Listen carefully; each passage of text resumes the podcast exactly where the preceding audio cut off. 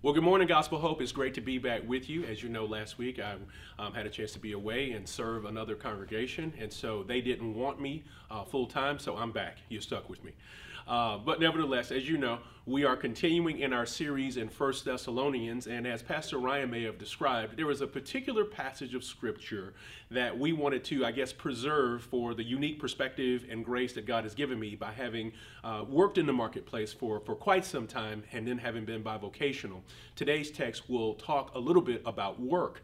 And so, um, as we prepare for that, um, let's pray. Father, in the name of Jesus, we thank you and praise you for the great and wonderful opportunity of being able to open your word and have you to breathe on us. We, Lord God, affirm our faith in you that you are a God who desires to speak to your people. You have spoken uh, through, Lord God, the uh, prophets and the uh, Lord God, writers of old. You do speak through your spirit and through the illumination of your word, Lord God, through the agency of your Holy Spirit. We thank you for the preservation of your principles uh, through, uh, Lord God, the scriptures. And we ask now that you would open them for us that we might develop an effective theology of work. In Jesus' name we pray. Amen. Well, um, we are going to be taking a look at 1 Thessalonians chapter 4, verses 9 through 12.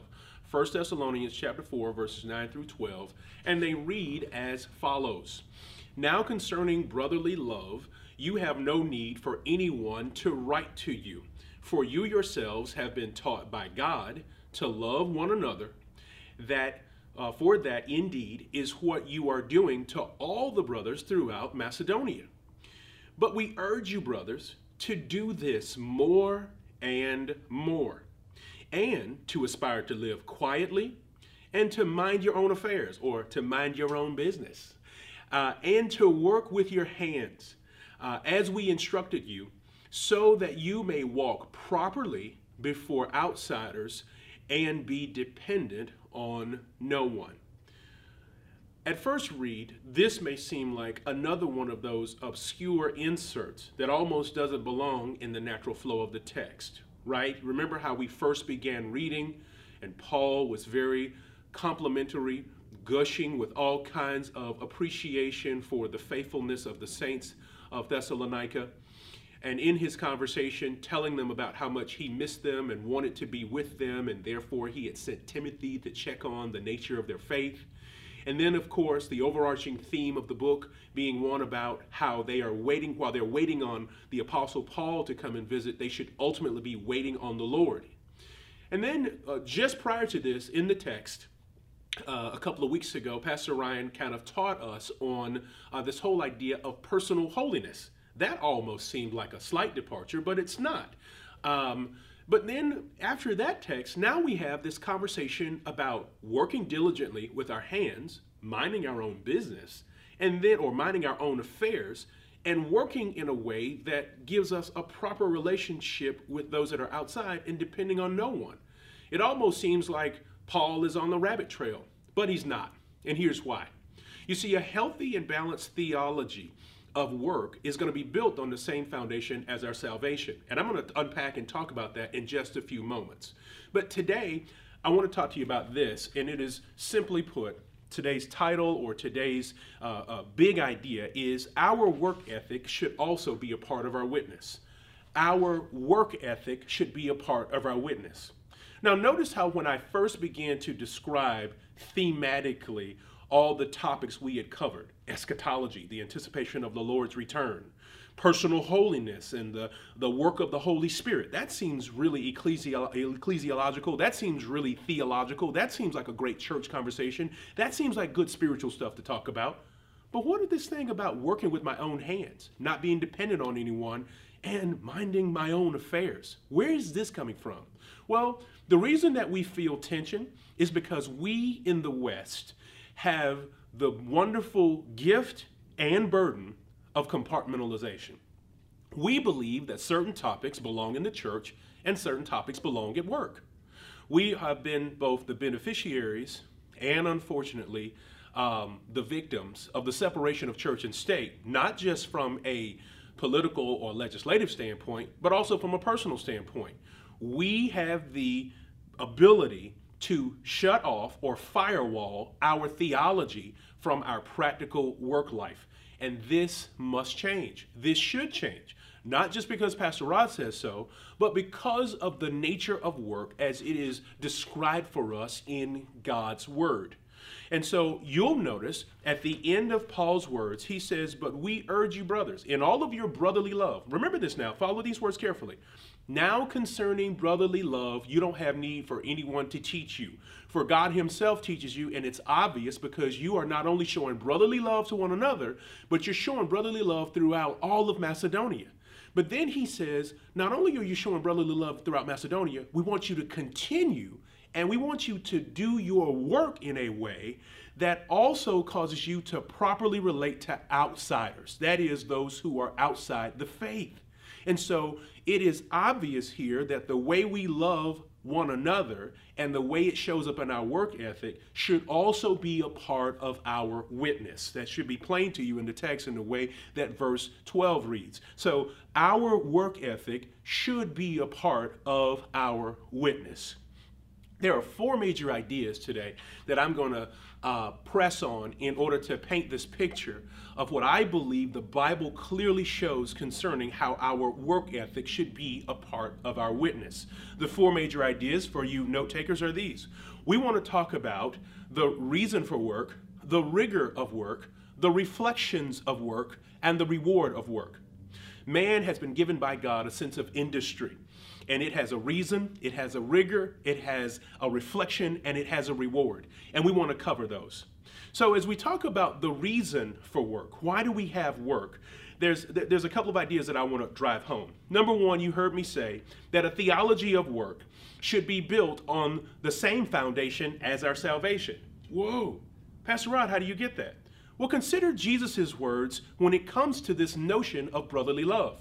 Remember, Paul says, continue to love your brothers all the more, to do your work in a way that would allow us to properly uh, appear before those who are outsiders. But brotherly love is built on the foundation of Jesus' words here in Mark chapter 12, verses 30 and 31. Follow me carefully. And you should love the Lord your God with all your heart, with all your soul, with all your mind, and with all your strength. And this is the second of the two great commands. And it is, You shall love your neighbor as yourself. And there is no other commandment that is greater than these. So, the great linchpins or the anchors of our salvation proper orientation and relationship with God, reconciliation, proper orientation and reconciliation with my fellow man, right? Well, what occupation can you occupy, whether you are a stay home parent or whether you are the manager of one of the largest hedge funds in America? There's no place that you can go where your orientation with God and your connection or orientation with your fellow man is not in view. Our work is inherently an expression of how we are aligned with God and with our fellow man. So the integrity of our work is in view in the way that we love the Lord. Notice how we are called in Mark chapter 12, verses 30 and 31 to respond to God. You shall love the Lord with all your heart, right? So that's my, my motives, my, my, my creativity, with all your soul, my creativity, my emotion, and with all your mind. And guess what else it says? With all my strength. So, in other words, love for God isn't just spiritual, emotional, or mental, it is also physical and practical. How do I love the Lord with all my strength?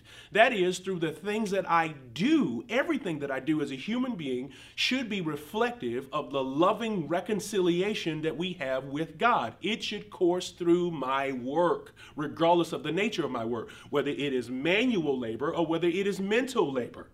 And so a theology of work is built on the same foundation as our salvation. I will approach work based on my views of God and my views of my world and my fellow man. It will always craft my view of work. If you don't believe it, take a look at Genesis chapter 2, verses 15 through 17.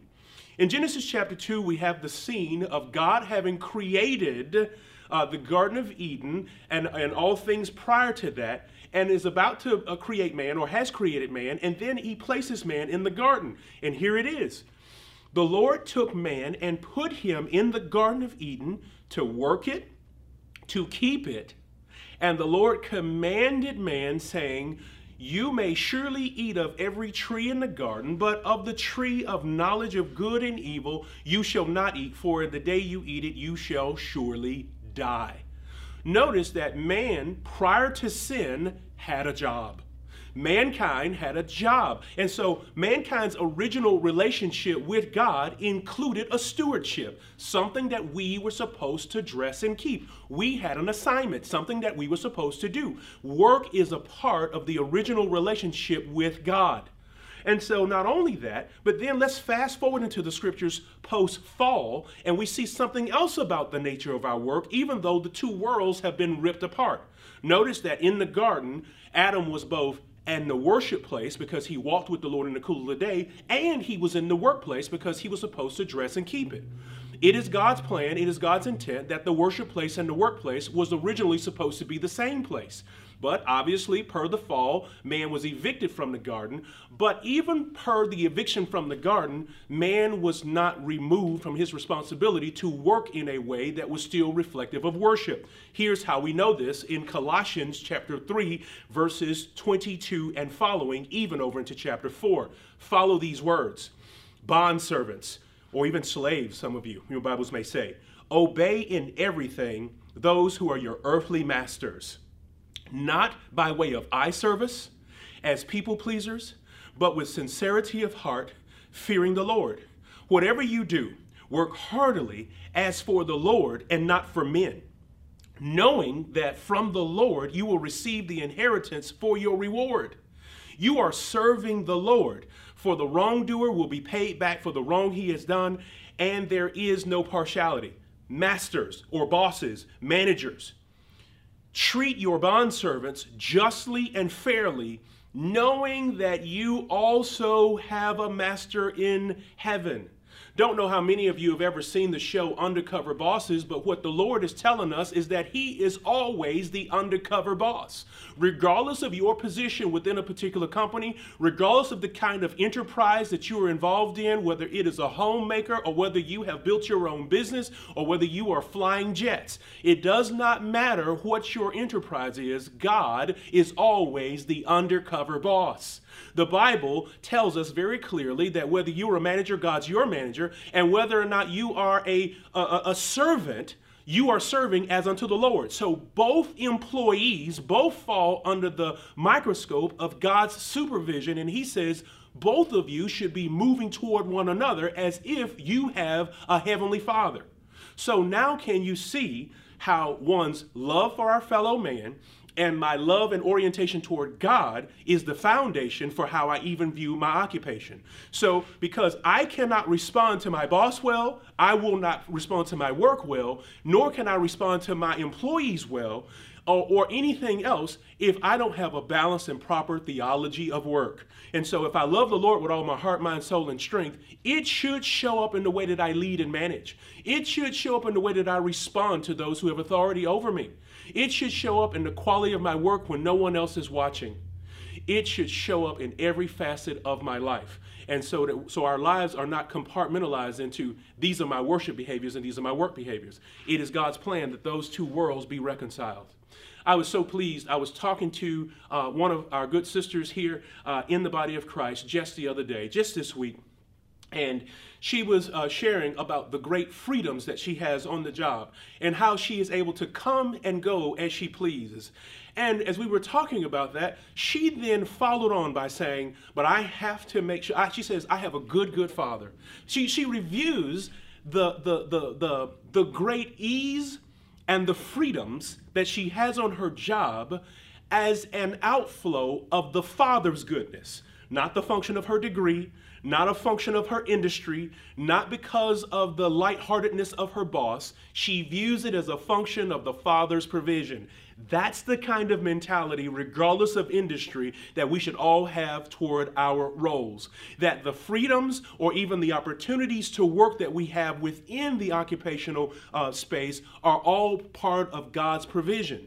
And not only did she recognize that role and its unique freedoms as being a part of God's goodness toward her, her response was the following Therefore, I need to not take advantage in an unscrupulous way of the freedoms that I have. I must make sure that I'm getting my work done.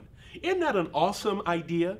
That when you view God as your undercover boss, so to speak, when you view that no matter what you do, it's the Lord who's watching, and that what you have has ultimately come from Him, that there, there is this automatic divine quality policy, if I might make up a phrase, right, at the risk of sounding slightly charismatic, right? That the Lord's ability for us to gain and get wealth and strengthening our hands and minds and giving us our various competencies, that the way we yield it back to God is by not cutting corners, not uh, uh, missing punches, not lying about how long we've been on lunch, right? That, that we come to the workplace or into our respective jobs with a certain sense of integrity because we recognize that God is watching. Thank you for that, um, Sister Tiffany Harrison. I'll give you some shine uh, in the video today. It was her that I was talking to about the job. And uh, so, glory be to God that that kind of mentality lives in the heart of the believer. And so, when we look at uh, Colossians chapter 3, verses 22 through 4, uh, 1, what we recognize is that mankind's view of his work also shows his views on worship. Now remember, the servant toward the master, probably one of the most contentious relationship analogies the Bible could provide. A slave to his master. And this is not the Bible validating uh, slavery in any way, shape, or form. I'm actually uh, writing a paper on this particular subject for those of you who are interested in peering more into it. And I'll drop the link sometimes later once it's complete. But back to our regularly scheduled program. When it comes to the, the, the one of the most contentious work relationships that one could ever imagine, the bondservant and the master, God speaks into that relationship and says, both parties are accountable to him for doing that work in a way that tells a story about who they worship. Now that's awesome, isn't it?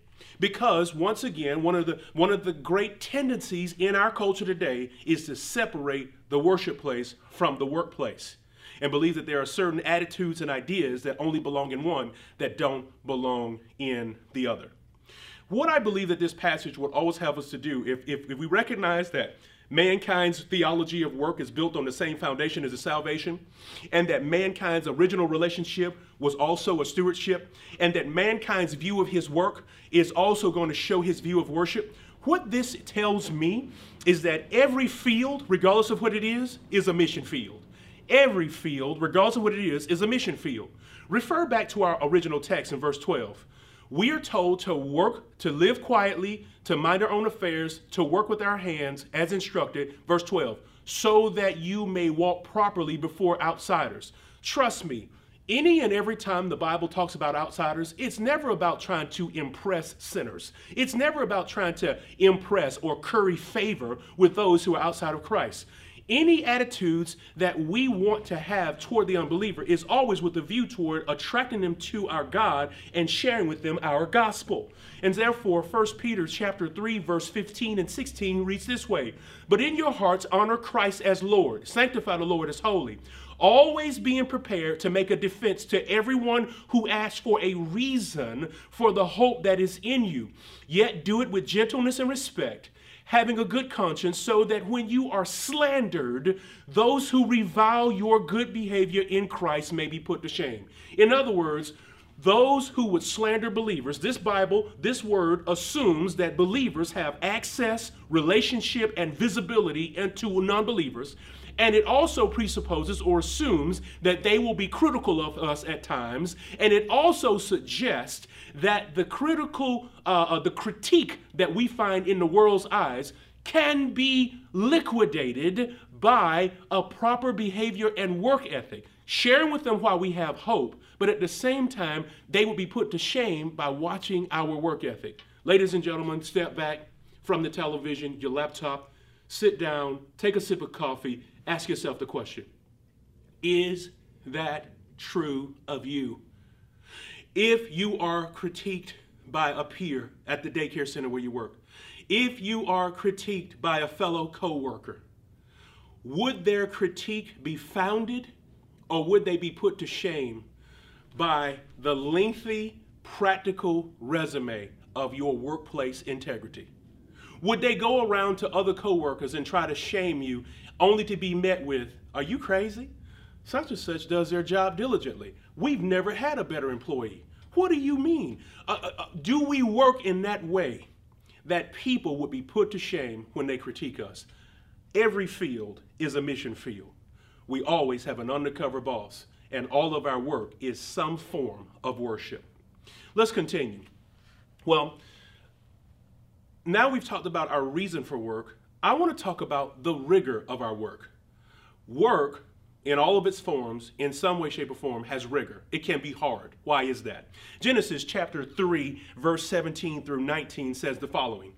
And to Adam, he said, so this is after sin, right? So Adam already has a stewardship or a job. Adam and Eve already have a job in the garden. Satan has entered in. They have now sinned against God by violating the, the, the, the, worship place, workplace principles that God put in place by, by overstepping a boundary. They're about to be evicted from the garden, and here's God passing out punishments. Genesis chapter 3, verses 17 through 19. And to Adam he said, Because you have listened to the voice of your wife, and have eaten of the tree which I commanded you uh, not to, that you shall not eat, cursed is the ground because of you. In pain you shall eat of it all the days of your life. Thorns and thistles it shall bring forth for you, and you shall eat of the plants of the field. Uh, by the sweat of your uh, face you shall eat bread until you return to the ground, for out of it you were taken, and you, uh, for you are dust, and the dust you shall return. Notice that work is not cursed, it is the ground. Work is not cursed. The rigor of work comes as a product of sin that we introduced. So work is not cursed, but obviously our world is fallen. Our work has been impacted by the curse, but our work is not the product of the curse. Why am I doubling down on this particular concept? Because there is this weird, incorrect idea that work is cursed and that we shouldn't be working or we're trying to get away from work. As a matter of fact, there are two uh, uh, um, things that I see both clear in scripture and clear in the world around me that, that help me know that most of us believe that because work is hard, that it is somehow cursed. Work is not cursed. It was, it was part of our relationship and stewardship and our worship before God prior to sin. Work is not cursed.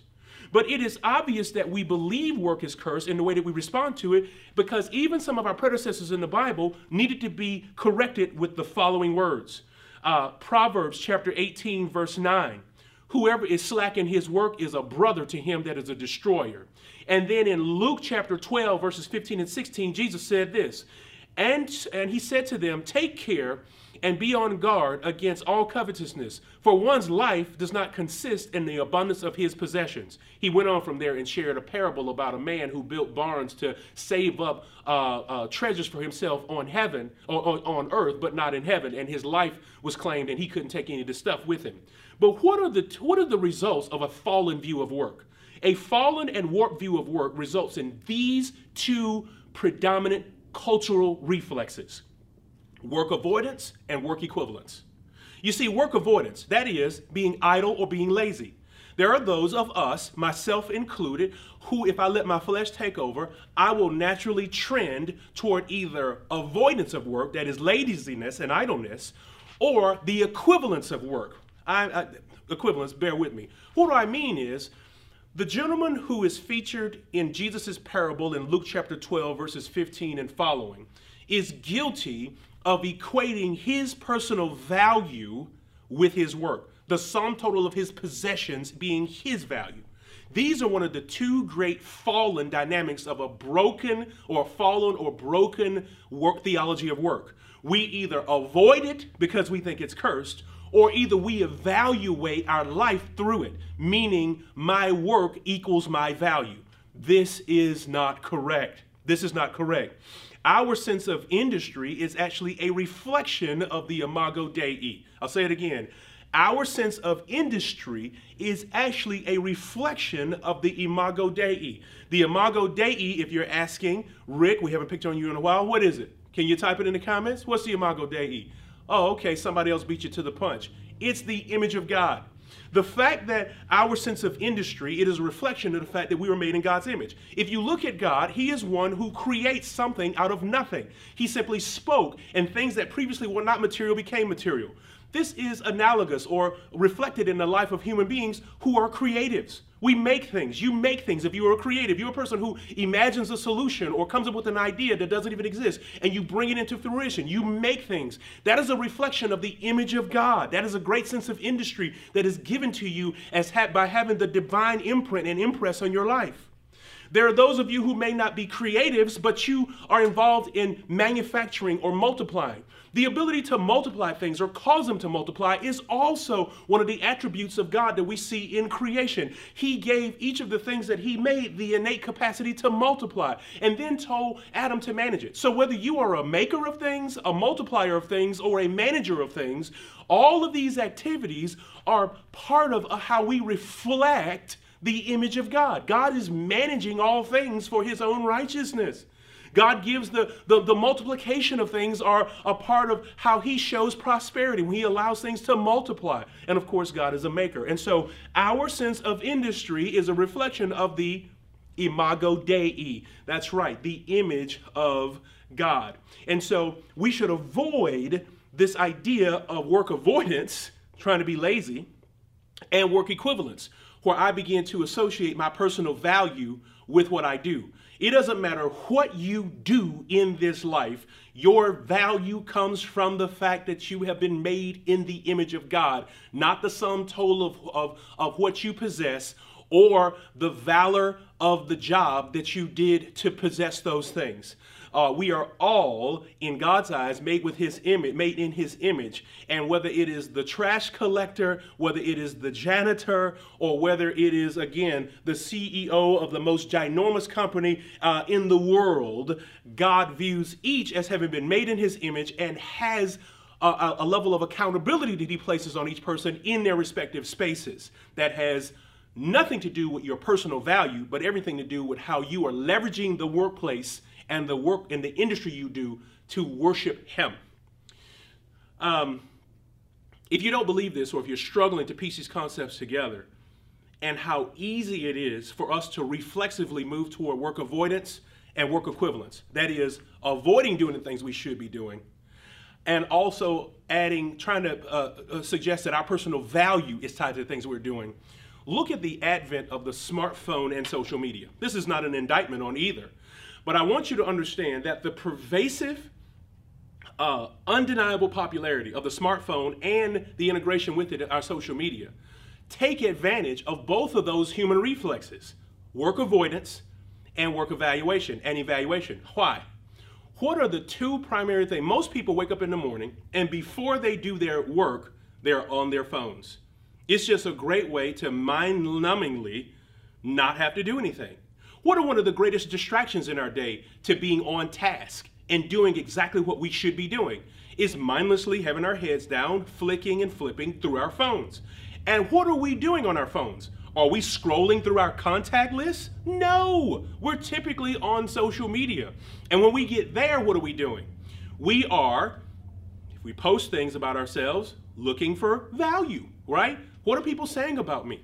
And so both work avoidance and work equivalence or trying to eva- trying to gain value through likes, follows, and ads through the pictures we've taken or the things that we're saying, or just having the phone in our hand in general and just idly fuddling through. This device has capitalized on the two greatest reflexes of humanity a desire to retreat into idleness and away from God glorifying industry. Again, these are not indictments on social media or the phone because God Himself does rest. But rest that is not put in the right place is an avoidance of industry. And that's what I want us to capitalize on. So this isn't about God trying to make all of us be workaholics. This is about putting rest in its proper place because our sense of industry is a reflection of the imago Dei. And if we're made in God's image, there should be a clear way in which we work and a clear way in which we rest.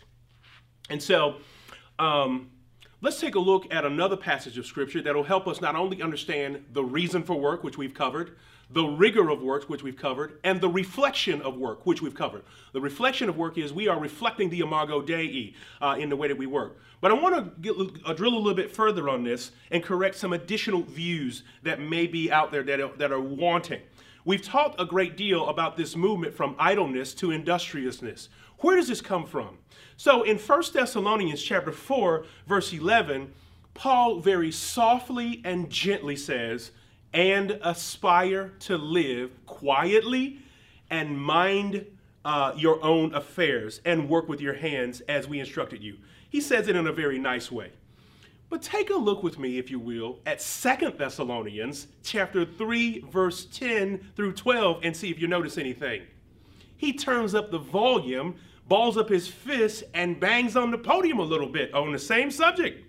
He says, For even when we were with you, we would give you this command If anyone is not willing to work, let him not eat. For we hear that some among you walk in idleness, not busy at work, but being busybodies. No such person, now such persons command and encourage in the Lord Jesus Christ to do their work quietly and earn your own living. So here it is, Paul in two separate uh, letters to the same church doubles down, but in a second letter, a little bit more aggressively, in calling people out of idleness into industriousness. This is what the Bible does, calls us out of idleness into industriousness. I believe that this, this idleness, this call out of idleness, is one of the greatest temptations for teenage males. Teenage males, uh, I'm a, Amon, that's my son. I'm speaking to you. If you can hear me today, if you're watching this via laptop, or maybe I don't know if you'll be in the sanctuary, uh, uh, uh Ian, Calvin, uh, the the uh, the cadre of young men who hang out with Leonard and um, and and Jacques, I'm telling you, teenagers, teenage males, idleness is one of the greatest temptations in your life. You must fight. You must fight for a sense of industry. Because the last thing you want to do is grow up to be a lazy man. You know, in my house, we have a mantra, and that is the most dangerous man alive is one that does not pray, that does not think, and that does not work. And if you find out that you have a friend that has all three, you need to immediately get him out of your circle if you can't get him to raise his game. Uh, but it is a dangerous prospect to come across a man that will not pray, that will not think, and will not work. And let me tell you something, teenage males and others of you too. I don't want to be discriminatory. I'll, I'll, I'll, I'll, I'll broad brush this, but I, but I really want to narrow in. The inordinate amount of time that you spend fiddling with your phones and various platforms of technology open you up to a lifestyle of idleness and being busybodies. That is, you are doing something, but it is not the thing that you should be doing. And when we are idle, we wear a sign on our backs that says, Satan, I'm available for mischief. I'm going to say it again. When we are idle, we are wearing a sign on our back that says, Satan, I'm available for mischief. Now, you might be saying, Pastor Rod, is that some of your old granddaddy wisdom? Is this some stuff from Alabama that you're bringing into the Word of God? Is this found in the Bible? It is, actually. And here it is. 1 Timothy chapter 5, verse 13 says this this is Paul speaking to Timothy about the proper administration and treatment of widows within the local church. But the way that he talks about which widows to receive and which widows to, to, to encourage to go and, and find work, it, it, it, it, it's modeled around not only the treatment of the widows, but also at the core of it is something about industry versus idleness. Watch this, and it applies to us all. Besides that, they learn to be idlers. He's talking about young widows. Besides this, they learn to be idlers, going about from house to house, uh, and not only idlers, but also gossips and busybodies, saying what they should not. So I would have the younger widows to marry, to bear children, to manage households, and to give themselves, listen to this, to give themselves to certain to, to, to certain functions where, where they are being industrious so that they wouldn't be open to slander from the adversary. You see, Satan is always looking for those who are idle because this is his great opportunity to come in and to lay accusation against us or to plant ideas to move us into things that are more stimulating or riveting. I think you get where I'm going with the air quotes. If you are a young man who's struggling with pornography, I'm just going to call you out. Oh, uh, I'm not going to call your name. I'm just going to tell you this. What are you doing with your idle time? If you are a young man or old man, and even if you are a young woman who struggles in this area, what are you doing with your idle time? Because idleness versus industriousness hangs a sign around our back that says, Satan, I'm bored and I'm available for mischief. So, industry, a sense of industry, work, purpose is not a curse. The rigor of work, yes, is due to the fall, but the reason for work did not come from the fall. The reason for work is that we would be reflectors of the imago Dei. And when we're not on task, we're setting ourselves up to become busybodies. And busybodies might sound like a might sound like a funny term. It might sound like a, a neighbor who drifts throughout the neighborhood spreading gossip. And, and that, that is a, uh, an example of a busybody. But the busybody uh, distinction is it has much greater risk to it. It's something that all of us can fall into when we're pretending to be on task but not doing the things that is the task of the hour, not doing the things that's necessary to be done in that moment. This is why the Apostle Paul says, listen, you need to work in a way that is focused and you are minding your own affairs, right? Because there's something about focused work that keeps us out of trouble and keeps us from meddling in things that we should not be a part of.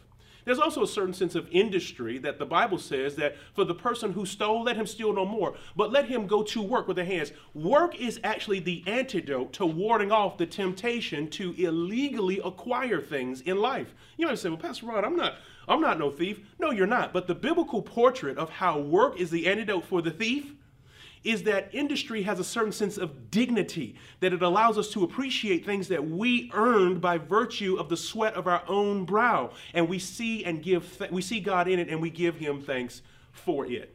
Work also has a reward. This is the final point. I told you that we talk about the reason for work, the rigor of work, the reflection of work, and now here we are with the reward of work. The reward of work, as Paul mentioned in this previous passage, is yes, a paycheck. That is one of the more, that is the, that is the least of uh, uh, uh our work's reward. Uh, the Bible tells us that the person, uh, uh, that the worker is worthy of his wage. And the Bible says that we should pay that. We should not withhold from those who have put in an honest day's work. the, one of the rewards of our work is indeed a paycheck.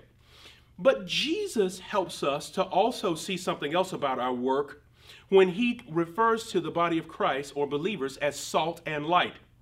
The role of salt is that we, it preserves, and the role of light is that it projects. We are to be salt and light, and that is as people see our effect on the workplace or in the home place or any place, as they see our effect, we should provide a preservative element. I'm gonna tell you, you could work for the worst company on the planet, and I and I'm not talking about working for an unscrupulous and immoral industry or anything like that. But what I am talking about is, regardless of the work culture that you're part of, as a believer, your paycheck is not just your reward. A part of your reward in that place is that you are a preservative, that there is some aspect of the grace of God that brings goodness, right? Brings goodness to that place by you being there you and I, as salt and light in the in the work that we do, have a preservative effect on the places where we are, and we should be proud of that. That is a reward that we bring. Companies should be proud to have us, even if they don't know why they're proud to have us, because of what the Bible says that we are salt and light. But we are also a projection of grace, not just a preservation of good, but a projection of grace. Because the Bible says that where we are salt and light, that men would see our good works and glorify our Father in heaven. Every field is a mission field. Every opportunity in the workplace is to give shine to the glory of God, that God might be glorified when they see believers being promoted, when they see believers being persecuted and they don't understand how you can persevere under a bad boss, when they see believers operating in integrity when everybody else is, is cutting all kinds of corners and they want to know why when you can't possibly be caught. We've covered all of our tracks and you begin to reflect that the that is God, that you have a boss that is watching all the time. We bring light to the workplace. And because we bring light to the workplace, The Bible also tells us that another part of our reward is that everything that we do in this life will be tested and evaluated as to whether or not it is of eternal merit. Even what we do, everything. The Bible tells us that when the Lord comes to inspect our work and to judge our lives, that every word and every deed, every word and every deed, not just the stuff that we intentionally did to boost the brand of the local church that we go to that we like, but every word and every deed will be held into account. For the believer, not for condemnation, but for reward indeed. And the Bible says that these works will be analyzed. And so, if all my work's are going to be analyzed, then I want all my work to be aimed at glorifying God. And our ultimate reward is this, ladies and gentlemen. We are not working for salvation, we're working for this to bring reconciliation between the role of the workplace and the role of the worship place. We, as stewards of the gospel, we who walk in relationship with the Lord, have been given a stewardship that wherever we tread our feet, wherever we walk, whatever we set our hands to, we are on mission.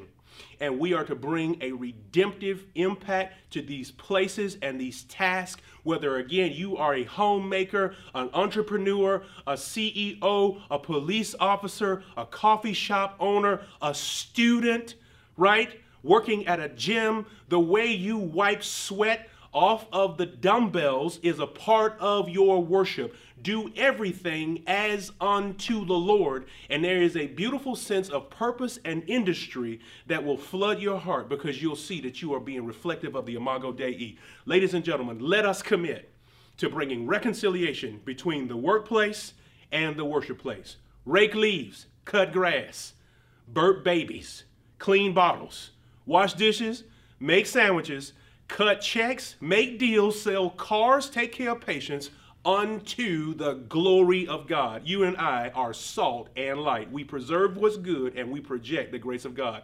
Amen. Um, so thank you, Gospel Hope, for joining me as we unpack and work through uh, what it means to reconcile the workplace and the worship place, because that was God's original intent that the two would not be separate. Can I pray for us? Father, in the name of Jesus, we thank you and praise you for your great grace and mercy, opportunity to represent you, uh, Lord God, wherever we go. We pray, oh God, that a new sense of industry would drape um, all of us, no matter what we do, um, so that we would take ownership for the great sense of industry that allow us to reflect your image or the imago Dei. Um, glorify the name of Jesus through us in our work. Amen.